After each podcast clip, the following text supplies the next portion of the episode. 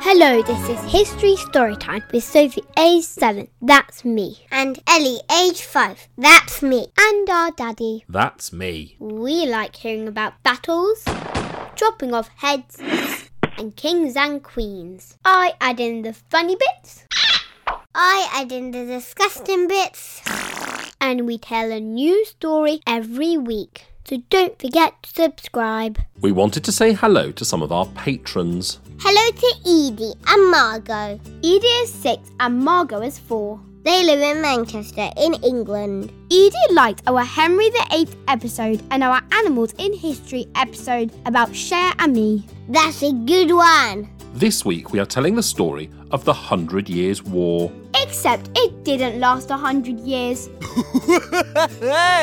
It is the name given to the wars between England and France 600 years ago in the medieval times. This was a time of knights in castles. Don't forget the archers. We did some of it in our Joan of Arc episode. However, this is the full story. And here we go. In 1066, William the Conqueror came from Normandy in France and conquered England. From this day forward, I'm in charge. So English kings had originally come from France. Useless King John then lost the lands in Normandy in past wars with the French. What's the matter with you? Do you remember our Eleanor of Aquitaine episode? Yes, she had been Dutch of southwest France. She had married an English king. Fabulous! That meant that the English also ruled southwest France. Often English kings would marry French princesses. Mwah. Kings would be less likely to fight because their wives would tell them off. I said don't. Quite a lot of families ended up fighting though. France was a very powerful country. She had built lots of castles. Construction complete. and had lots of knights. Chivalry and nobility. Knights rode in armour on horseback. A mounted charge was almost impossible to stop.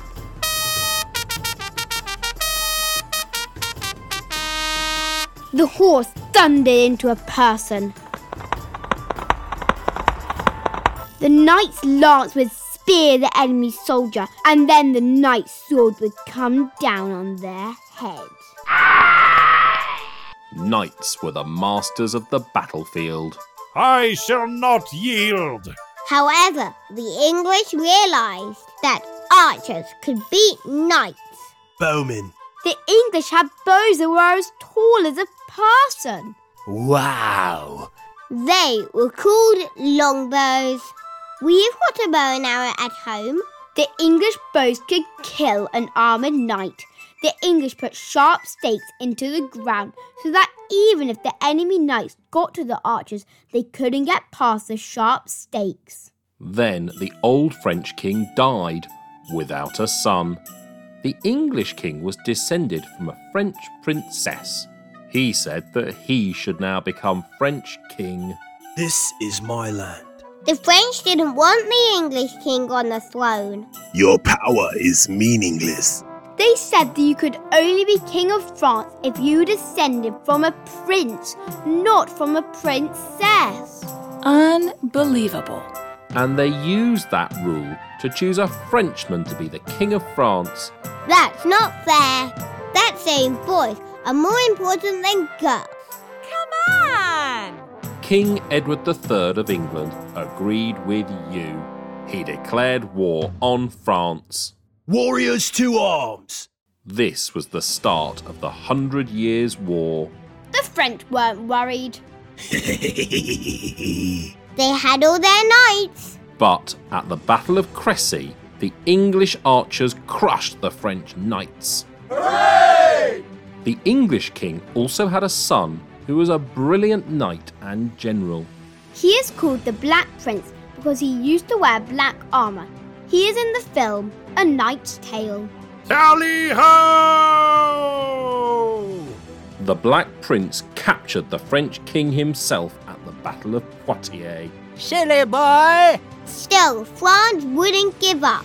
We will never surrender. So Edward did a deal with the French. He agreed not to become the King of France, but the French promised to give Edward lots of French lands in exchange. A Swatsy! Except the French cheated. Liar, liar, pants on fire. Once the French king was released by the English, the French said they wouldn't give all the lands to England. Treacherous dogs. The wars continued. Then the Black Prince died. France took back almost all of the land that the English had captured. I rule these lands. For the next 40 years, there was hardly any fighting. Pew. Then England had a new king. Henry V. He was a young man and a skilled warrior. For the king. He landed an army in Normandy. He met the French in battle at the town of Agincourt. The French had learned nothing. They sent their knights to attack Henry. Attack! That's a bad idea. Henry's English archers fired their arrows into the sky. Arrows. Their arrows fell like rain on the French knights' heads. Ouch! The Battle of Agincourt was a massive victory for the English. La la la la la la la la la la. Henry captured more of France.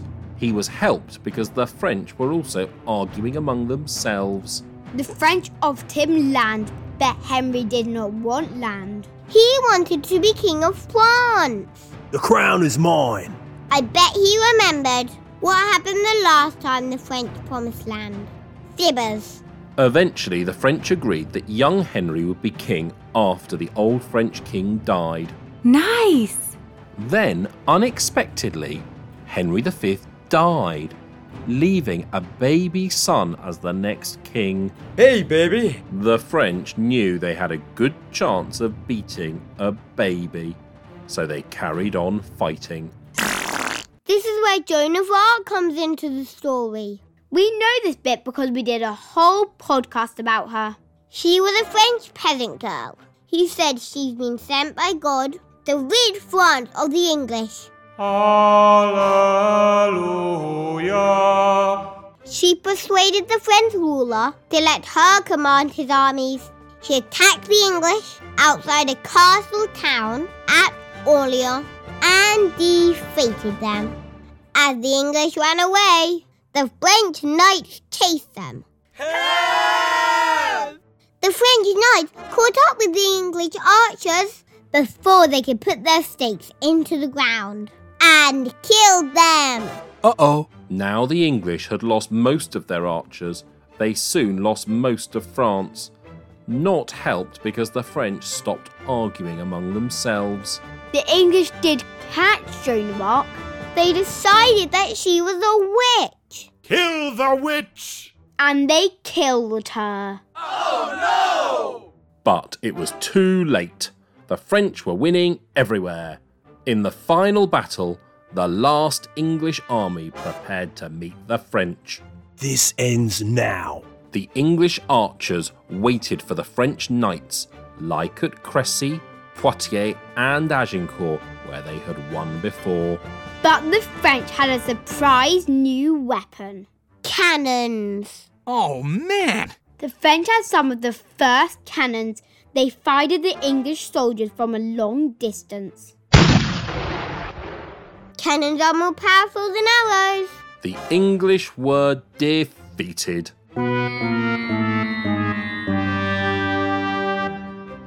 The Hundred Years' War was over. France had won.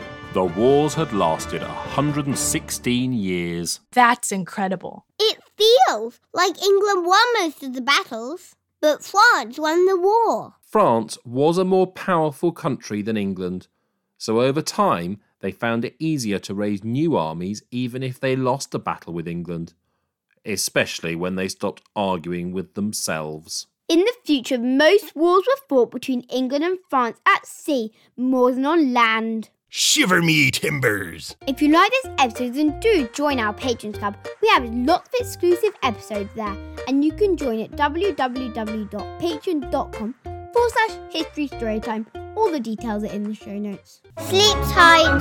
Don't let the bed bugs bite.